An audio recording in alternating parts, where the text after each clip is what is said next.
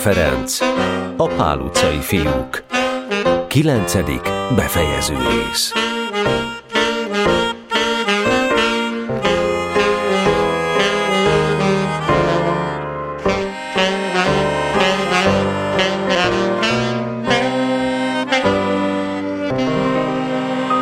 Néhány oldal a Gitt egylet nagykönyvéből.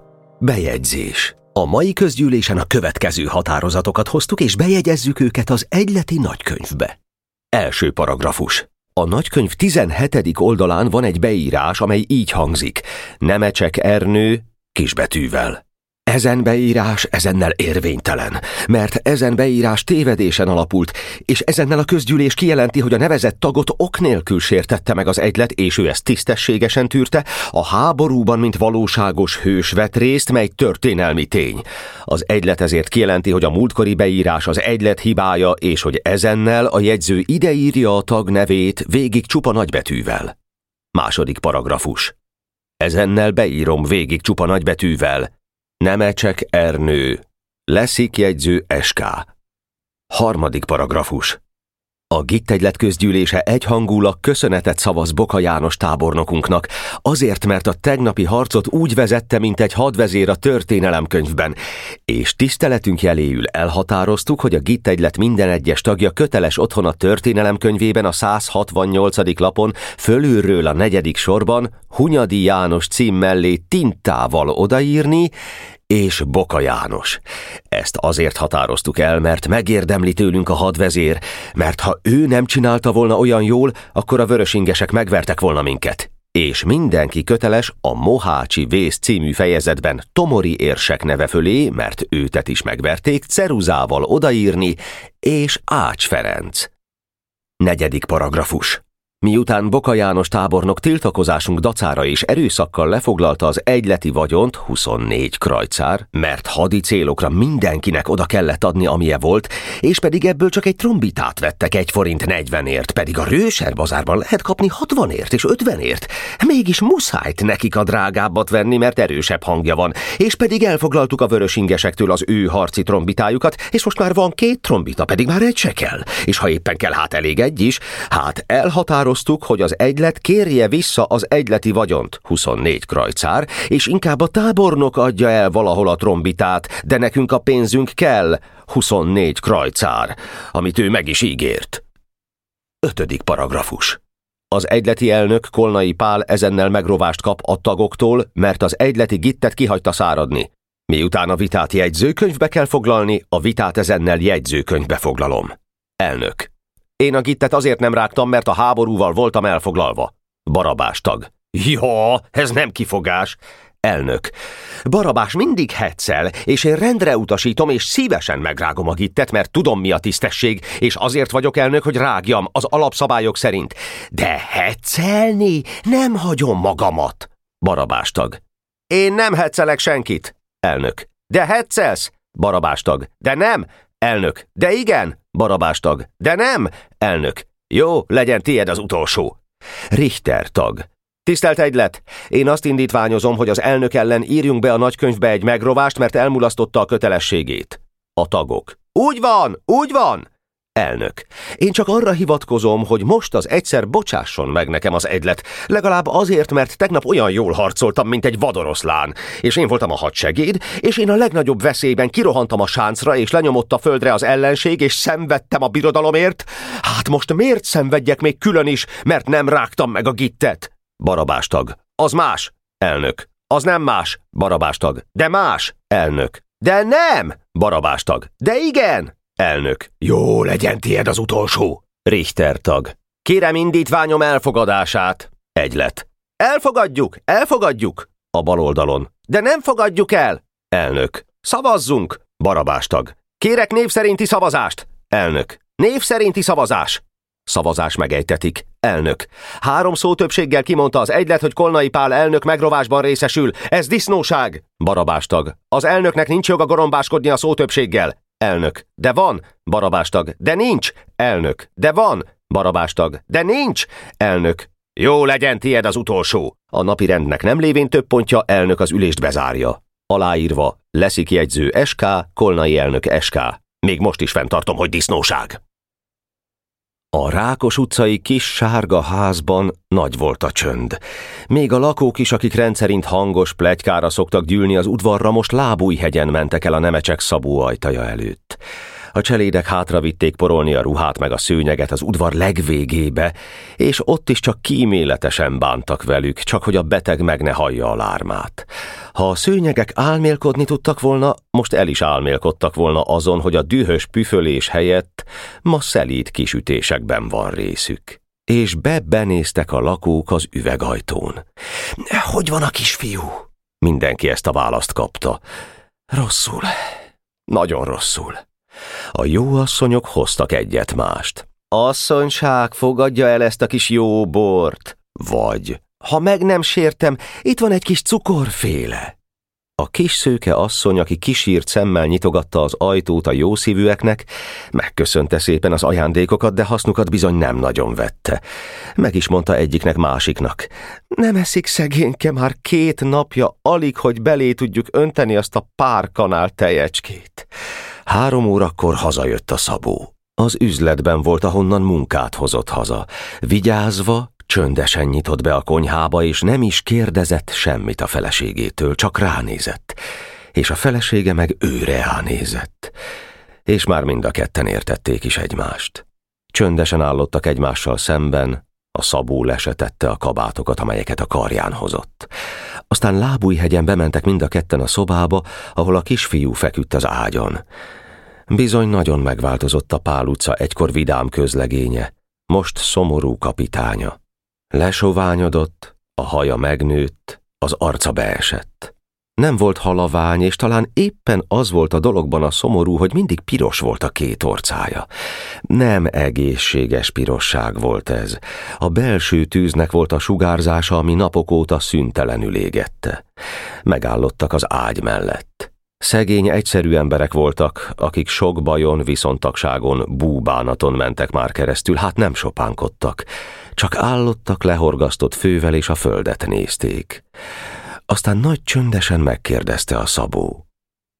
Alszik?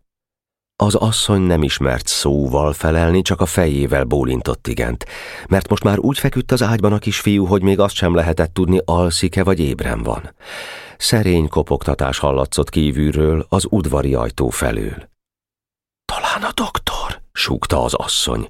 A férje küldte. Nyiss ajtót.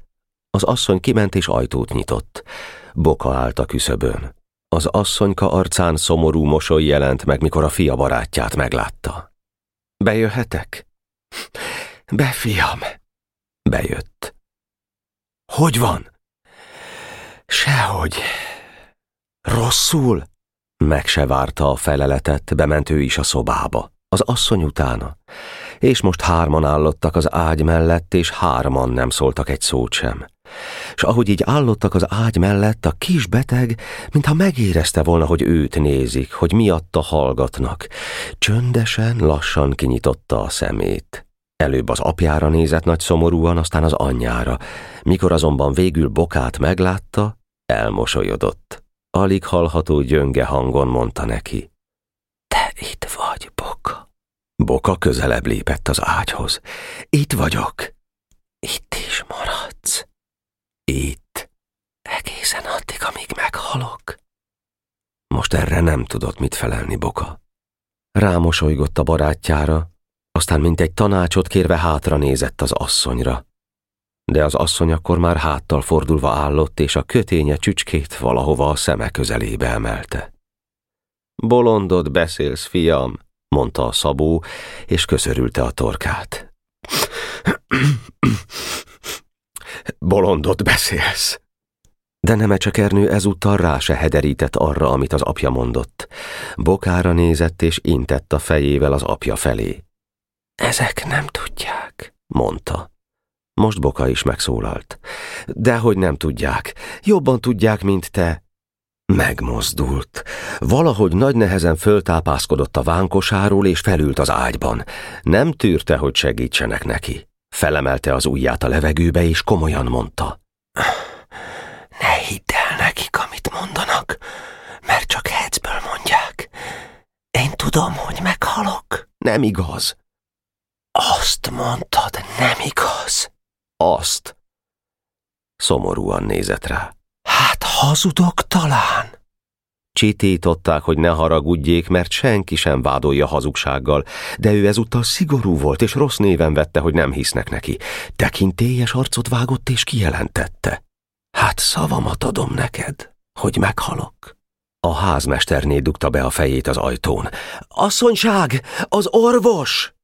Bejött az orvos, és mindenki tisztelettel üdvözölte az orvost. Nagyon szigorú öregember volt a doktor. Egy szót se szólt. Nagyon mogorván biccentett egyet a fejével, és egyenesen az ágyhoz ment. Megfogta a fiú kezét, aztán a homlokát simította végig, majd a mellére hajtotta a fejét, és hallgatózott. Az asszony nem állta meg, hogy meg ne kérdezze. Kérem, doktor úr, rosszabbul van? Most szólt először az orvos. Nem. De ezt nagyon furcsán mondta. Úgy mondta, hogy rá se nézett az asszonyra. Aztán vette a kalapját és indult. A szabó szolgálat készen szaladt ajtót nyitni neki. Ki kísérem, doktor úr? Mikor a konyhában voltak, a doktor intett a szemével a szabónak, hogy csukja be a szoba ajtót. A szegény szabó sejtette, hogy mit jelent az, mikor a doktor négy szem közt akar vele beszélni. Becsukta az ajtót. Most, mintha valami barátságosabb kifejezést öltött volna az orvos arca. Nemecsek úr, mondta neki. Maga férfi ember, én magával őszintén fogok beszélni. A szabó lehajtotta a fejét. Ez a kisfiú már nem éri meg a reggelt. Talán még az estét se. Meg sem mozdult a szabó. Csak néhány pillanat múlva kezdett némán bólogatni a fejével. Azért mondom, folytatta az orvos, mert maga szegény ember, és baj volna, ha a csapás váratlanul érné. Hát, jó lesz, ha ha gondoskodik, ha gondoskodik arról, amiről ilyenkor gondoskodni szokás. Nézte még egy kicsit, aztán hirtelen a vállára tette a kezét. Isten áldja meg, egy óra múlva visszajövök. A szabó már nem hallotta ezt, csak bámulta maga előtt a konyha tisztára súrolt tégláját. Észre se vette, hogy az orvos kiment. Csak egyre az kavargott a fejében, hogy gondoskodni kell. Valami olyanról kell gondoskodni, amiről ilyenkor gondoskodni szokás. Mit értett ez alatt az orvos? Csak nem koporsót. Betámolygott a szobába és leült egy székre. Nem lehetett szabát venni. Hiába ment hozzá a felesége. Mit mondott a doktor? Csak bólogatott. Bólogatott. Most, mintha valami vidámság ömlött volna el a kisfiú arcán, bokához fordult.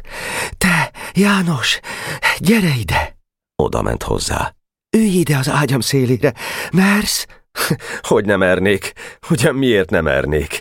Mert esetleg félsz attól, hogy megtalálok halni, amikor te éppen itt ülsz az ágyamon. De ettől nem kell félni, mert ha én érzem, hogy meghalok, akkor én előbb szólok. Oda ült mellé. No, mit akarsz? Te, mondta a kisfiú, átölelve a nyakát és a füléhez hajolva, mintha valami nagy titkot mondana neki. Mi lett a vörös ingesekkel? Megvertük őket. De aztán... Aztán hazamentek a füvészkertbe és gyűlést tartottak. Vártak egészen késő estig, de Ácsferi nem jött. Aztán megunták a várást és elmentek haza. Hát miért nem jött Ácsferi? Mert szégyelte magát, és tudta, hogy le fogják csapni a vezérségről, mert elvesztette a csatát. Aztán ma ebéd után megint gyűlést tartottak. Erre már eljött Ácsferi. Tegnap itt láttam éjszaka a házatok előtt. Itt? Igen. Megkérdezte a házmestertől, hogy jobban vagy-e. Erre nagyon büszke lett Nemecsek. Nem hitt a füleinek. Ő maga? ő maga. Jól esett neki. Boka folytatta. Hát mondom, gyűlést tartottak a szigeten, és nagy lármát csaptak. Borzasztó veszekedés volt, mert mindenki le akarta csapatni Ácsferit. Csak ketten voltak az ő pártján, a Vendauer meg a Szebenics, és a pásztorok nagyon ellene voltak, mert az idősebbik pásztor akart vezér lenni. És az lett a vége, hogy le is csapták a vezérségről, és vezérré választották az idősebbik pásztort. De tudod, mi történt? Mi? Az történt, hogy mikor végre lecsöndesedtek, és megvolt az új vezér, akkor odament a szigetre a füvészkerti őr, és azt mondta nekik, hogy az igazgató ezt a lármát nem tűri tovább, és kidobta őket a kertből. A szigetet meg bezárták. Ajtót tettek a hídra. Ezen szívből nevetett a kapitány. Na ez jó, mondta. És honnan tudod? Kolnai mesélte. Most, mikor idejöttem, találkoztam vele. Ment a grundra, mert megint közgyűlése van a gittegyletnek. Erre a szóra elfintorította az arcát a kisfiú. Halkan azt mondta. Ezeket már nem szeretem. Ezek kisbetűvel írták a nevemet. Boka sietett megnyugtatni. Már kiavították. Nem csak, hogy kiavították, de csupa nagybetűvel írták be a nagykönyvbe a nevedet. Nemecsek tagadólag rázta a fejét. Ez nem igaz. Ezt te nekem csak azért mondod, mert beteg vagyok, és meg akarsz vigasztalni. Dehogy azért mondom. Azért mondom, mert igaz. Szavamra mondom, hogy igaz. A kis szőke megint felemelte sovány ujjacskáját a levegőbe. Most még a szavadat is adod a hazugságra, hogy megvigasztalj. De... Ne beszélj! Rákiáltott. Ő a kapitány a tábornokra. A szószoros értelmében rákiáltott, ami a grundon rettenetes bűn lett volna, de itt nem volt az. Boka mosolyogva tűrte. Jó, mondta. Ha nem hiszed nekem, majd meglátod mindjárt magad. Külön díszokiratot csináltak a számodra, és mindjárt itt lesznek vele. Elhozzák neked, eljön az egész egylet. De a kis szőke még most se hitte. Ha majd látom, akkor elhiszem. Boka vállat vont. Azt gondolta magában, még jobb is, hogy nem hiszi, legalább annál nagyobb lesz az öröme, ha meglátja őket. De ezzel a dologgal akaratlanul is felizgatta a beteget. Nagyon bántotta szegényt ez az igazságtalanság, amit a gitt egylet vele szemben elkövetett. Önmagát ingerelte. Látod? mondta. Amit ezek velem elkövettek, az csúnyaság volt. Boka már nem mert szólni, mert félt, hogy még izgatottabbá lesz. Sőt, mikor megkérdezte tőle, ugye igazam van? Ráhagyta. Igazad van. Pedig, mondta Nemecsek, és felült a párnájára. Pedig én úgy harcoltam értük is, mint a többiekért, hogy nekik is megmaradjon a grund. Pedig én tudom, hogy én magamnak nem harcoltam, mert én már soha többé, úgyis soha nem látom a grundot. Elhallgatott. Törte kis fejét ezen a rettenetes gondolaton, hogy nem látja többé a grundot. Gyerek volt. Szívesen itt hagyott volna mindent ezen a földön, csak a grundot, a grundot, az édes grundot ne kellett volna itt hagynia. És ami az egész betegsége folyamán nem történt meg vele, most erre a gondolatra könnyek szöktek a szemébe. De nem a szomorúság ríkatta meg, hanem a tehetetlen harag az ellen a hatalmas valami ellen, ami nem engedi, hogy még egyszer elmenjen a pál utcába az erődök alá a kunyhó mellé.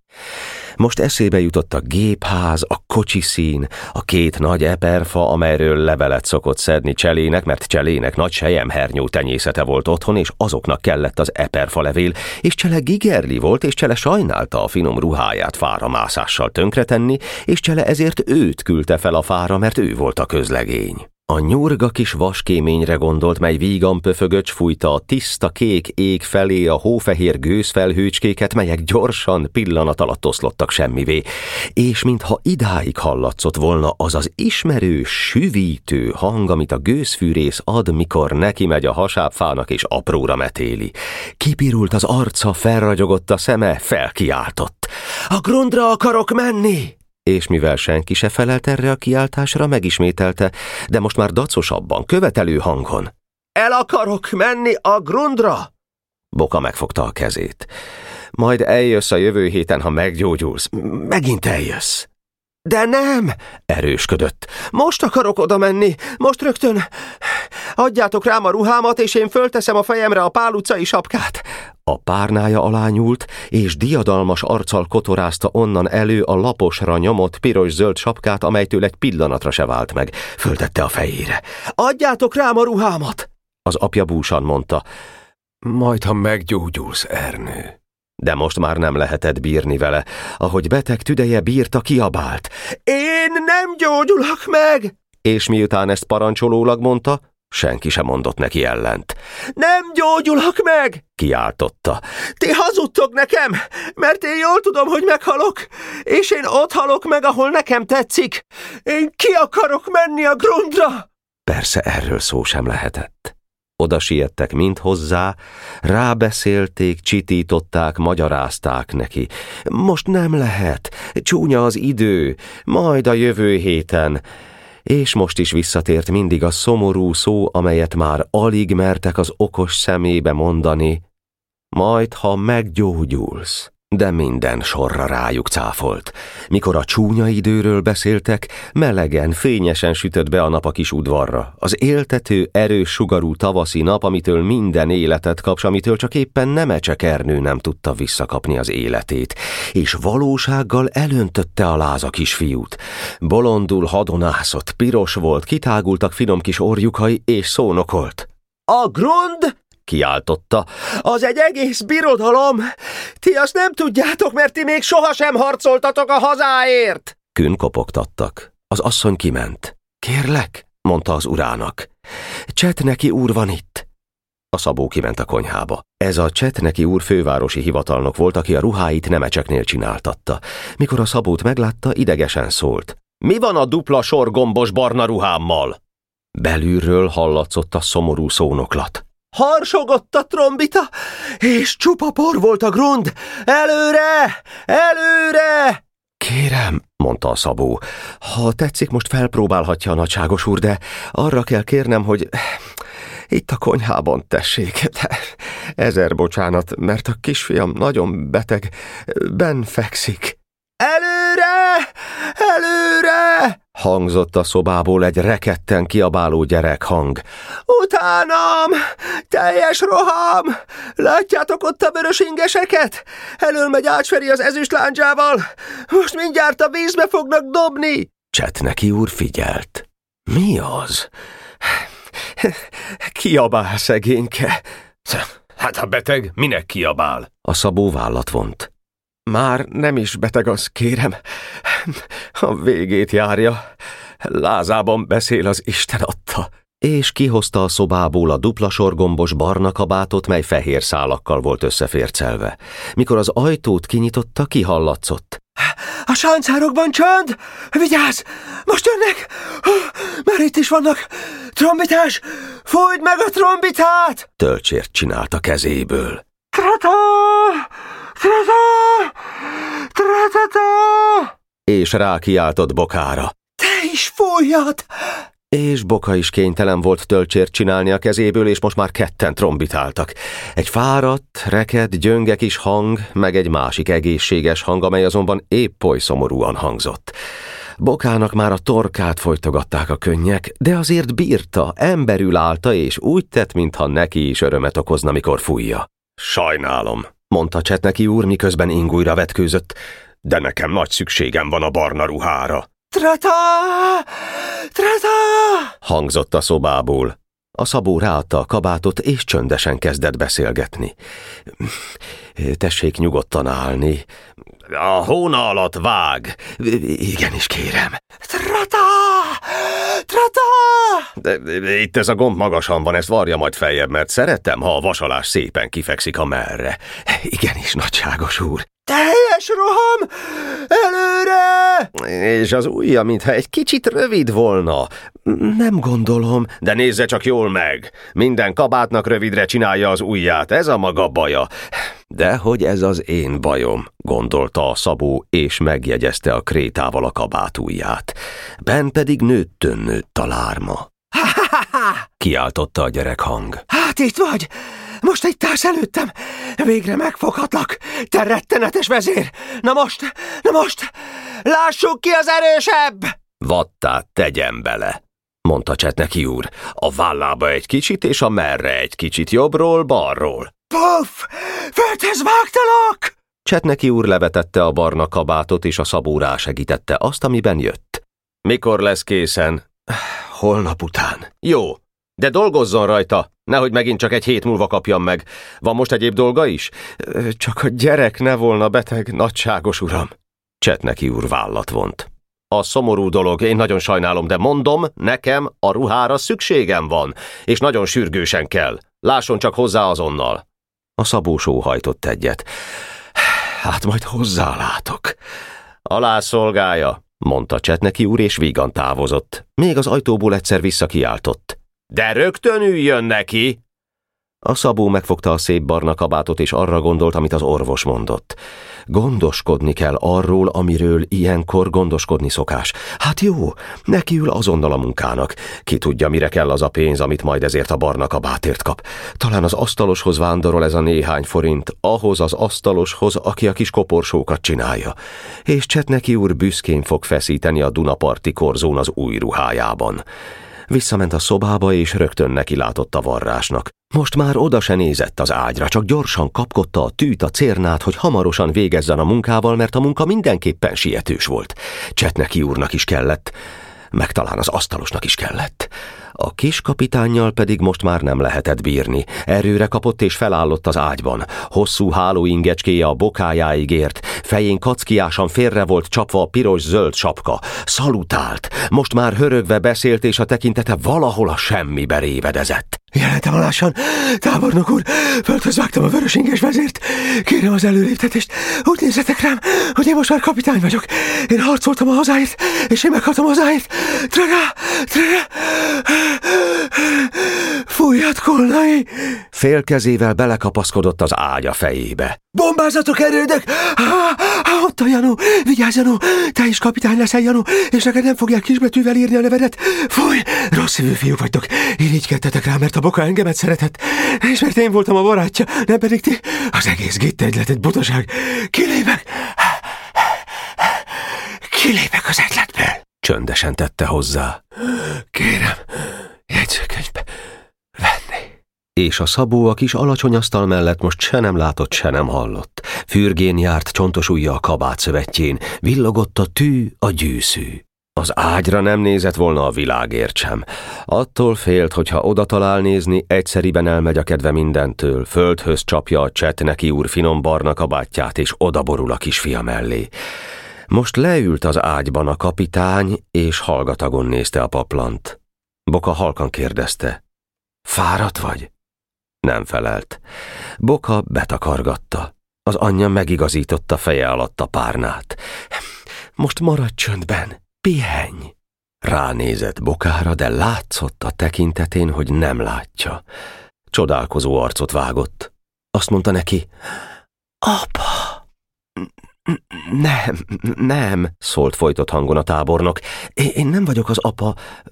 Nem ismersz? Én Bokha János vagyok. Fáradt hangon, értelmetlenül mondta utána a beteg. Én Bokha János vagyok. Most hosszas csönd lett. A kisfiú lehúnyta a szemét, s hosszasat nagyot sóhajtott, mintha minden szomorú ember, minden fájdalma az ő kis lelkébe szorult volna. Csönd volt. Talán el fog aludni, súgta a kis szőke asszony, aki már alig állt a lábán a sok virrasztástól. Hagyjuk, felelt suttogva boka. Félreültek egy kopott zöld díványra. Most a szabó is abba hagyta a munkát, letette a térdére a barna kabátot, s lehajtotta fejét az alacsony asztalra. Mindenki hallgatott, és álmos csönd volt, a légy röpülését is meg lehetett volna hallani. Az ablakon át gyerekhangok szűrődtek be az udvarról, mintha sok gyerek lett volna künn, amint csöndesen beszéltek egymással, és egyszerre ismerős szó ütötte meg Boka fülét, egy nevet hallott, amint suttogva mondta valaki. Barabás! Fölkelt, és lábújhegyen kiment a szobából. Mikor a konyha üvegajtaját kinyitotta és kilépett az udvarra, ismerős arcokat látott. Egy csomó pál utcai fiú állott félénken az ajtó közelében. Ti vagytok? Igen, suttogta Weiss. Itt van az egész gittegylet. Mit akartok? Hoztunk neki egy díszokiratot, amelyikben piros tintával le van írva, hogy az egylet bocsánatot kér tőle, és hogy a nagykönyvbe csupa nagybetűvel írtuk be a nevét. Itt van a nagykönyv is, és itt van az egész küldöttség. Boka a fejét csóválta. Hát nem tudtatok előbb jönni? Miért? Mert most alszik. A küldöttség tagjai egymásra néztek. Azért nem tudtunk hamarabb jönni, mert nagy vita volt, hogy ki legyen a küldöttség elnöke, és eltartott egy fél óráig, amíg a vejszt megválasztottuk. Az asszony jelent meg a küszöbön. Nem alszik, mondta. Most félre beszél. A fiúk mereven álltak. Mind meg voltak döbbenve. Gyertek be, fiúcskák, mondta az asszony. Talán föleszmél szegényke, ha benneteket meglát. És kitárta előttük az ajtót. Sorra beléptek, elfogódottan, tisztelettel, mintha templomajtón mentek volna be. Már künn a küszöb előtt levették a kalapjukat, és mikor a legutolsó után csöndesen becsukódott az ajtó, már mind a szoba ajtó küszöbén álltak némán, tisztelettudóan, nagyra nyílt szemmel. A szabót nézték, meg az ágyat nézték. A szabó még erre sem emelte föl a fejét, a karjára hajtotta és hallgatott. Nem sírt, csak már nagyon fáradt volt. Az ágyban pedig nyitott szemmel feküdt a kapitány, nehezen, mélyen lélegzett, vékony szélű kis szája nyitva volt, de nem ismert meg senkit. Ő most már talán olyan dolgokat látott, amiket földi szemmel nem is lehet látni. Az asszony tolta előre a fiúkat. Menjetek oda hozzá! Lassan meg is indultak az ágy felé, de nehezen mentek. Egyik bátorította a másikat. Eredj te! Te menj előre! Barabás szólt. Te vagy a küldöttségi elnök. És Weiss erre szépen lassan az ágyhoz ment. A többiek is odasonfordáltak mögéje. A kisfiú rájuk se nézett. Beszélj! súgta Barabás, és Weiss remegő hangon kezdte. Te... nemecsek? De nem hallotta nemecsek. Lihegett és merően nézett a fal felé. Nemecsek? Ismételte Weiss, és már a torkán volt a sírás. Barabás a fülébe súgott. Ne bőgj! Nem bőgök, felelt Weiss, és örült, hogy ennyit is mondhatott sírás nélkül. Aztán összeszedte magát. Mélyen tisztelt kapitány úr, kezdte a beszédet, és egy írást húzott elő a zsebéből. Midőn itt megjelentünk, és én, mint elnök, ezennel az egylet nevében, mert mi tévedtünk, és mi mind te tőled most bocsánatot kérünk. És ebben a díszokiratban itt le van írva az egész. Hátrafordult. Már két könycsepp ragyogott a szemében, de a hivatalos hangot az ő legnagyobb örömüket nem hagyta volna el a világ minden kincséért sem. Jegyző úr, súgta hátra. Adja ide az egyleti könyvet? Leszik szolgálat készen adta oda. Weiss félénken tette le az ágy szélére, és fellapozta benne azt az oldalt, ahol a bejegyzés volt. Ide néz, mondta a betegnek. Ez az, a beteg szeme azonban lassan becsukódott. Vártak. Aztán Weiss megint szólt. Nézd meg! Nem felelt. Most mind közelebb mentek az ágyhoz. Az asszony reszketve tört magának utat a fiúk közt, ráhajolt a gyerekére. Te! mondta valami idegen, csodálkozó, reszkető hangon a férjének. Ez nem lélegzik! A mellére hajtotta a fejét. Te! kiáltott most hangosan, nem törődve semmivel. Nem lélegzik! A fiúk hátra húzódtak. A kis szoba egyik sarkába állottak szorosan egymás mellé. Az egyleti könyv leesett az ágyról nyitva, úgy, ahogy Weiss fellapozta. Az asszony most már sivított. Te! Hideg a keze! És a nagy folytott csöndben, mely ezeket a szavakat követte, hallani lehetett, amint a szabó, aki eddig némán mozdulatlanul ült a zsámolyon, fejét a karjára hajtva egyszerre zokogni kezdett. Csöndesen, alig hallhatóan, ahogy komoly, felnőtt emberek szoktak, és a válla rángatódzott a sírástól. És még most is vigyázott szegény a Csetneki úr szép barna kabátjára, mert lecsúsztatta a térdéről, hogy a könnyei rá ne folyjanak. Az asszony pedig ölelte, csókolta a kis halott gyereket, aztán letérdelt az ágya elé, a kis párnába temette az arcát, és ő is zokogni kezdett. Nemecsek Ernő gittegyleti titkár, a Pál utcai grunt kapitánya pedig örök csöndességben, falfehéren, lehúnyt szemmel feküdt hanyatt az ágyban, s most már bizonyos volt róla, hogy semmit nem lát és semmit nem hall, ami körülötte történik, mert Nemecsek kapitány látásáért és hallásáért eljöttek az angyalok, és elvitték oda, ahol csak az olyanok hallanak édes muzsikát és látnak fényes tündöklést, mint amilyen Nemecsek kapitány volt.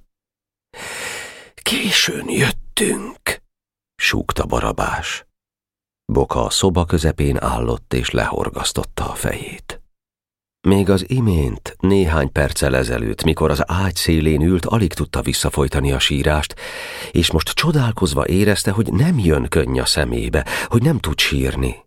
Aztán körülnézett, valami mérhetetlen ürességgel a lelkében. Meglátta a sarokban meghúzódó fiúkat. Elől Weiss, kezében a díszokirattal, amit Nemecsek már nem láthatott. Oda ment hozzájuk. Menjetek szépen haza! És ezek szegények szinte megörültek annak, hogy elmehetnek innen ebből az idegen kis szobából, ahol halva feküdt a pajtásuk az ágyon. Egymás után sonfordáltak ki a szobából a konyhába, a konyhából a napfényes udvarra. Utolsónak maradt leszik, szándékosan maradt utolsónak. Mikor már mindkün voltak, lábújhegyen odament az ágy mellé, és csöndesen fölvette a földről az egyleti könyvet. Ránézett az ágyra és a csöndes kis kapitányra. Aztán kiment ő is a többiek után a napfényes udvarra, amelynek gyatra fácskáin madarak csipogtak, fiatal vidám kis verebek. Nézték a madarakat, álltak az udvarban. Nem értették az egészet. Tudták, hogy a pajtásuk meghalt, de az értelmét nem tudták.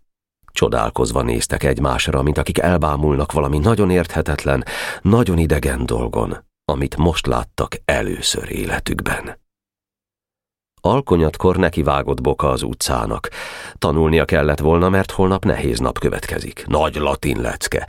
És már régóta nem felelt, biztosra vette, hogy Rácz tanár úr ki fogja hívni, de nem volt kedve a tanuláshoz. Félrelökte a könyvet meg a szótárt, és elment hazúrról. Cél nélkül kóborolt az utcákon.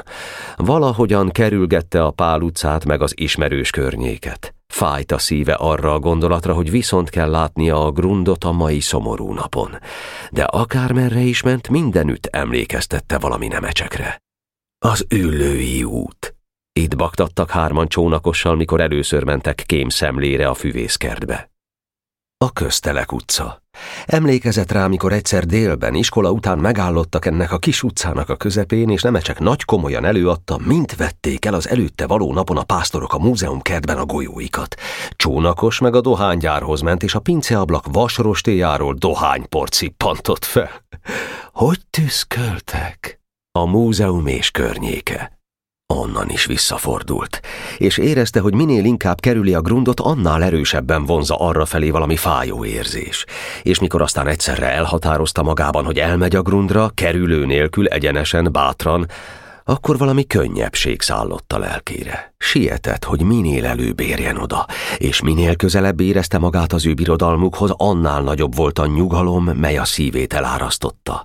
A Mária utcában már olyan tisztán érezte ezt, hogy szaladni kezdett, csak hogy minél előbb érjen oda, és amikor az egyre sötétedő alkonyatban a sarokra ért, és meglátta a jól ismert szürke palánkot, megdobbant a szíve. Meg kellett állnia. Most már nem volt miért sietnie, most már itt volt. Lassú léptekkel közeledett a grund felé, melynek kis ajtaja nyitva volt. Az ajtó előtt a deszka palánkhoz támaszkodva pipálgatott Janó. Mikor Bokát meglátta, vigyorogva intett feléje. Megvertunk őket!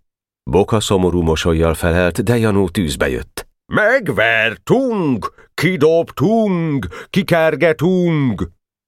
Igen, mondta csöndesen a tábornok, aztán megállott a tót előtt, kis ideig hallgatott, majd ezt mondta.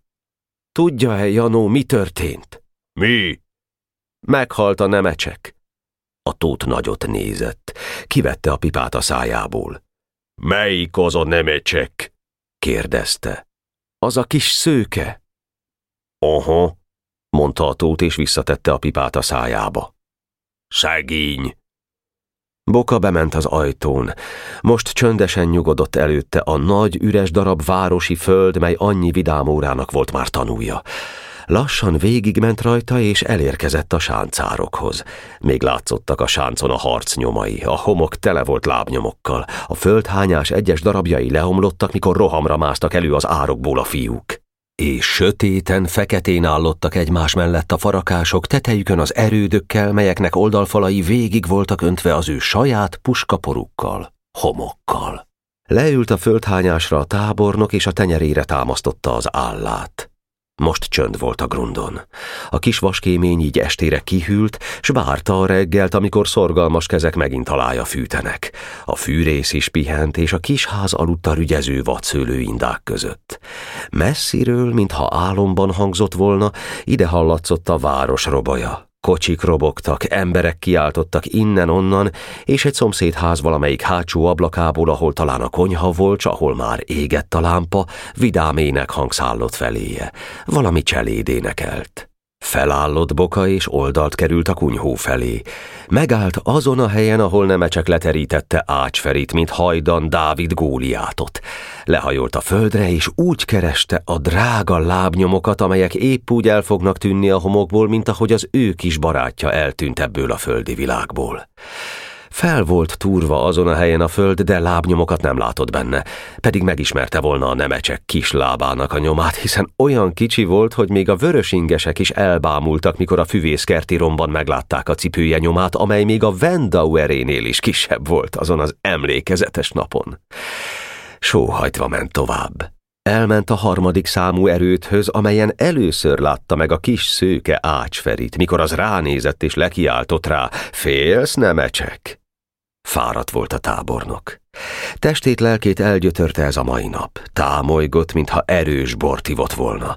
Nagy nehezen felkapaszkodott a második számú erődre, és meghúzódott benne. Ét legalább senki sem látta, senki sem zavarta. Elgondolkozhatott a kedves emlékeken, és talán ki is sírhatta volna magát, ha ugyan tudott volna sírni. Hangokat hozott feléje a szellő. Lenézett az erődről, és két kis sötét alakot látott meg a kunyhó előtt. A sötétben nem ismerte meg őket, s figyelt, hogy vajon közéjük tartoznak-e, rájuk ismere hangjukról. A két fiú csöndesen beszélt egymással. Te barabás, mondta az egyik. Hát most itt vagyunk ezen a helyen, ahol a szegény nemecsek megmentette a birodalmat. Hallgattak. Aztán ez hallatszott. Te barabás, béküljünk itt most ki, de örökre és igazán. Nincs értelme annak, hogy mi haragudjunk egymásra. Jó, mondta meghatottan barabás. Én kibékülök veled. Úgyis azért jöttünk ide. Megint csönd volt. Némán álltak egymással szemben, és mindenik azt várta, hogy a másik kezdje a kibékülést. Végre aztán megszólalt Kolnai. Hát, szerbusz. Barabás elérzékenyülten felelt. Hát, szerbusz. Kezet fogtak. Sokáig álltak így kéz a kézben, aztán nem szóltak egy szót se, csak összeülelkeztek. Ez is megtörtént. Ez a csoda megesett. Boka felülről az erődből nézte őket, de nem árulta el magát. Ő is egyedül akart maradni, meg aztán arra is gondolt, hogy mi az ördögnek zavarja meg őket. Aztán elindult a Pál utca felé a két kis ember, halkan beszélgetve. Azt mondta Barabás, holnapra sok van latinból. Igen, mondta Kolnai. Már neked könnyű, sóhajtotta Barabás, mert te tegnap feleltél, de én már régen nem feleltem, én rám a napokban kerül a sor. Kolnai ezt mondta. Vigyázz, mert a második kaputból a tizedik sortól a huszonharmadikig kimarad. Ki van jegyezve a könyved? Nincs. Hát csak nem fogod azt is megtanulni, ami kimarad. Majd én elmegyek most hozzád, és kijegyzem a könyvedet. Jó. Éme ezeknek már a lecke jár a fejükben. Ezek hamar felejtettek. Amiért Nemecsek meghalt, azért Rácz tanár úr életben maradt, és a latin lecke is életben maradt, főképpen pedig életben maradtak ők is. Elballagtak, eltűntek az est sötétjében, és most végre egyes egyedül marad Boka. De nem volt nyugta az erődben, meg aztán későre is járt az idő. A Józsefvárosi templom felül lágy harangszó szállott. Lejött az erődből, és megállt a kunyhó előtt. Látta visszajönni Janót a Pál utcai kiskapuból a kunyhója felé. Fark csóválva, szaglászva szaladt mellette a Hektor. Megvárta őket. No, mondta a tót. Ifi úr, nem hozom egy? De már megyek, felelt Boka. Megint vigyorgott a tót. Oh, otthon jó meleg vacsora.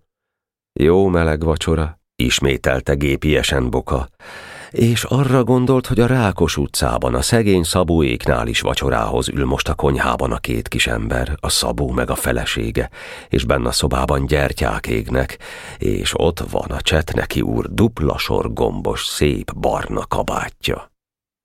Úgy véletlenségből bepillantott a kunyhóba. A deszkafalhoz támasztva furcsa eszközöket látott meg. Kerek, piros-fehér bádok táblát, féle korongot, amin őt a vasúti őrök tartanak a rúdjánál fogva, mikor a gyorsvonat elrobog az őrház előtt. Meg egy háromlábú alkotmányt, amelynek a tetején sárga részcső volt, meg fehérre festett karókat. Mi ez? kérdezte. Janó benézett. Ez, ez a mérnök úré. Milyen mérnök úré? Mérnök úré! Bokának rettenetesen megdobbant a szíve. mérnök? Mit akar az itt? Janó szippantott egyet a pipából. Építeni fognak. Itt? Igen. Hétfőn gyűnnek munkások, felássák grundot, csinálnak pince. Fundamentum. Mi? kiáltott Boka. Ide házat építenek? Házat, mondta egykedvűen a tót. Nagy, három emeletes házat. Aki a grund, azt csináltatja házat. És bement a kunyhóba. Bokával fordult egyet a világ. Most már előtörtek a szeméből a könnyek. Sietett, aztán rohanvást futott a kapu felé. Menekült innen erről a hűtelen darab földről, amelyet ők annyi szenvedéssel, annyi hősiességgel védtek meg, s amely most hűtelenül elhagyja őket, hogy egy nagy bérkaszárnyát vegyen a hátára örök időkre. A kapuból még visszanézett egyszer mint aki a hazáját hagyja el örökre, és abban a nagy fájdalomban, mely erre a gondolatra a szívét összeszorította, csak egy csöppecske, csak egy nagyon kicsi vigasztalás vegyült. Ha már szegény nemecsek nem érte meg azt, hogy a gittegylet bocsánat kérő küldöttségét fogadhassa, legalább nem érte meg azt sem, hogy elveszik tőle a hazáját, amiért meghalt. És másnap, mikor az egész osztály néma ünnepies csöndben ült a helyén, és Rácz tanár úr komoly léptekkel, lassan, ünnepélyesen ment föl a katedrára, hogy onnan a nagy csöndben halk szóval emlékezzék meg Nemecsek Ernőről, és felszólítsa az egész osztályt, hogy holnap délután három órakor valamennyien fekete, vagy legalábbis sötét ruhában gyülekezzenek a Rákos utcában. Boka János komolyan nézett maga elé a padra, és most először kezdett derengeni egyszerű gyerek lelkében a sejtés arról, hogy tulajdonképpen mi is az élet, amelynek minnyájan küzdő, hol bánatos, hol vidám szolgái vagyunk.